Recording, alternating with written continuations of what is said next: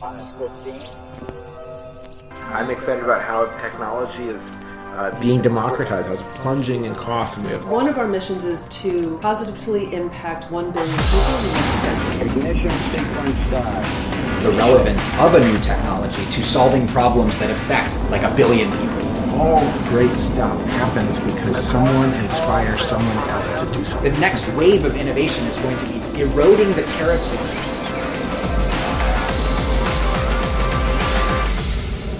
How's it, digital transformers? Welcome back to another episode of Exponential Africa, where we're just coming back from the Exponential Finance Summit in Cape Town, where we had over 20 local and international speakers focusing on the future of finance and how we learn, network, and collaborate to create a better future for all of us, one that is abundant and full of capital and investment.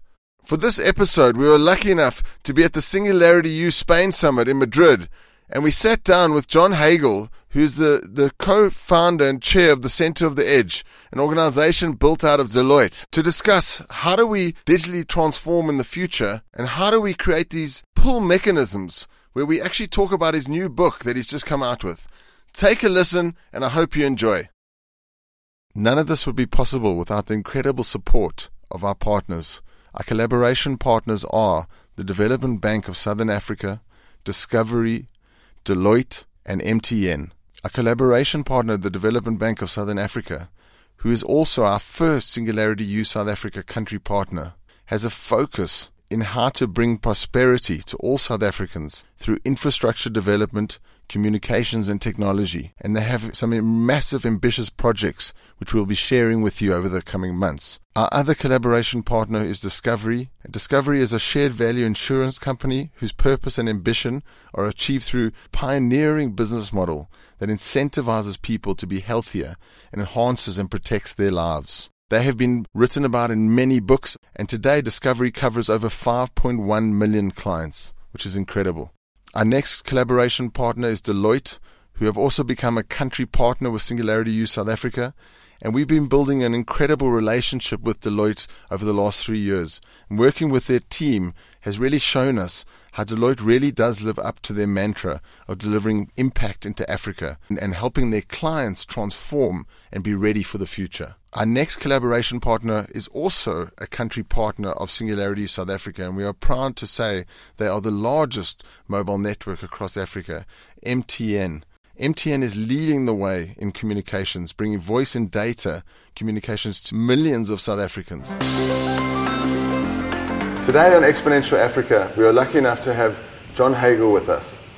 John is the Singularity University Faculty for Corporate Innovation, as well as a senior executive around management consulting, and author with almost three decades of experience. John, for the last 12 years, has been the co chairman of the Center for the Edge, a Deloitte based research company. John, thanks so much for joining us on the show. Pleasure. Thank you.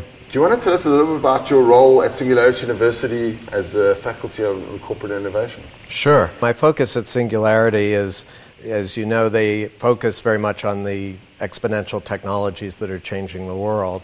But usually the question comes up okay, so now what do we do about it? And that's where I come in. I'm not a technologist, but I've had a lot of experience in helping companies adapt to the changes that are occurring. I mean, why do we need to adapt? What happens if we don't adapt? if we don't adapt, we go out of business. it's, uh, I mean, there are a lot of statistics, certainly in the United States, of the increasing mortality rate of companies, and it's uh, becoming more and more challenging. So the need to adapt is becoming even more intense. And what is your role as, as a co-chairman for the Center of the Edge? What, are the, what does that, those responsibilities uh, hold? Sure. The charter for the Center for the Edge is identify emerging business opportunities that should be on the CEO's agenda but are not, and do the research necessary to persuade them to put it on the agenda. So we try to stay a step ahead of the questions that they're already asking. We want to focus on the questions they should be asking. Wow, that's so exciting. I'm sure you must have countless examples of, of companies and organizations and CEOs you've helped over the last 12 years. There have been a few along the way, absolutely. Across most industries and many parts of the world, we're a global operation. We have a branch of the center in Amsterdam and a branch in Melbourne, Australia. and we're opening up another one in Singapore. So we're going global very rapidly. With all this tech that's that's coming out now, aren't there these big fears that a lot of people are going to be losing their jobs? What is the future of work? What are people going to do? Yeah. No, it, it's a huge issue. Everybody's talking about future work, and I think there is a lot of fear because there's a sense that in a world of scalable efficiency, institutions are going to use this technology to eliminate people and reduce jobs over time. Our belief is there's an untapped opportunity here because the work that people are doing today is generally work that machines should be doing anyway routine tasks, tightly specified. Why are humans doing that? If machines can do it, great. Let's focus people on addressing unseen problems and opportunities to create more value. That's going to create value for the institution and it'll be much more rewarding for the individual.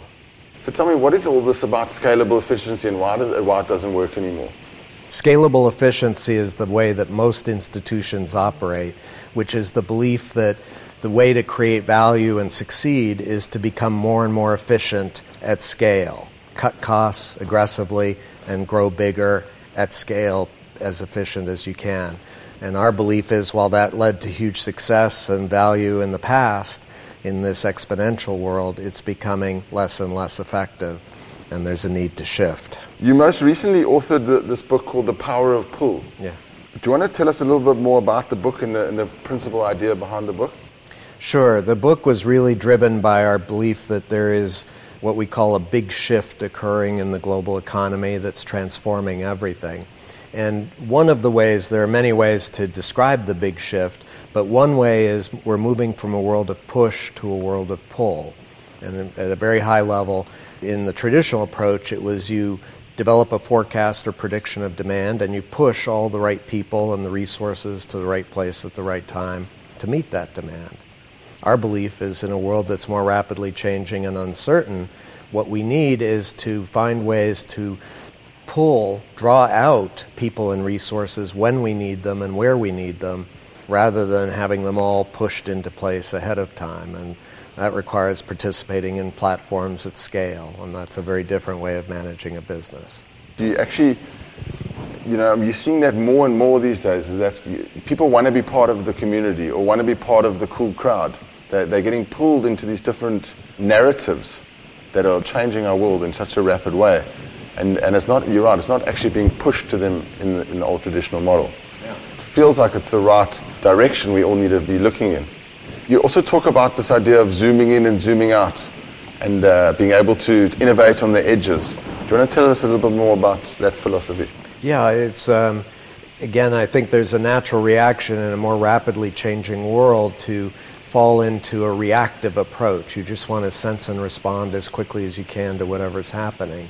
The paradox is the more uncertain the world becomes, we believe the more important it is to zoom out and have a sense of direction. What is that big future opportunity that we could be going for? And I'm talking 10 to 20 years, not five years or three years. 10 to 20 years. What's that big opportunity that could focus us and give us a way to prioritize? And then let's zoom in and identify the two or three initiatives, no more, that we could pursue in the next six to 12 months that would accelerate our movement. But without a sense of direction, we tend to spread ourselves way too thin across too many things, and we lose any sense of impact or focus. Amazing, amazing. And, and the whole idea about innovating on the edges, because, you know, the companies, if you try to do it inside the company, the, the antibodies kill it. Yeah, so We've been involved in transformation efforts of large institutions for quite a while. We have huge respect for the immune system and the antibodies that mobilize very quickly and usually very successfully to crush any effort to change. There's huge resistance. And our view is the best way to minimize the impact or risk of that immune system is to scale an edge. It's to find a part of the institution that today is very modest, very minor, but if you understand the long term forces that are reshaping the global economy, that edge has the potential to scale very quickly to the point where it could become the new core of your institution, not just a diversification or an innovation issue, but will be the new core. Drive the transformation through that edge as it scales rather than trying to transform the existing core.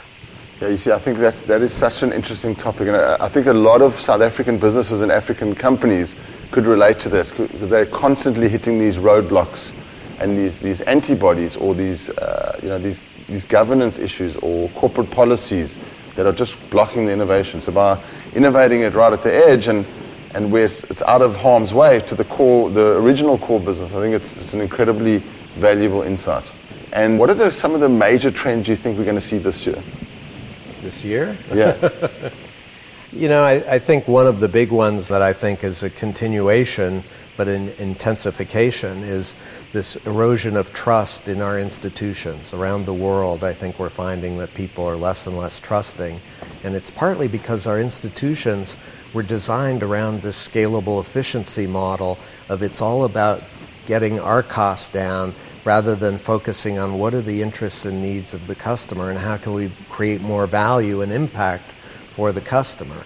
That's a very fundamental shift, but I think going to be critical to helping to rebuild trust in our institutions. I mean, a, that's a very interesting uh, point you make about the erosion of trust. I know when I arrived in Spain now and actually went to the airport, I could log in for free with my email, or I could log in for foster data with my social. Because I think on my social, we were giving a lot more data to the airport company. So that, that is completely an erosion of trust where they, they're giving you free Wi Fi, but they're getting all your data.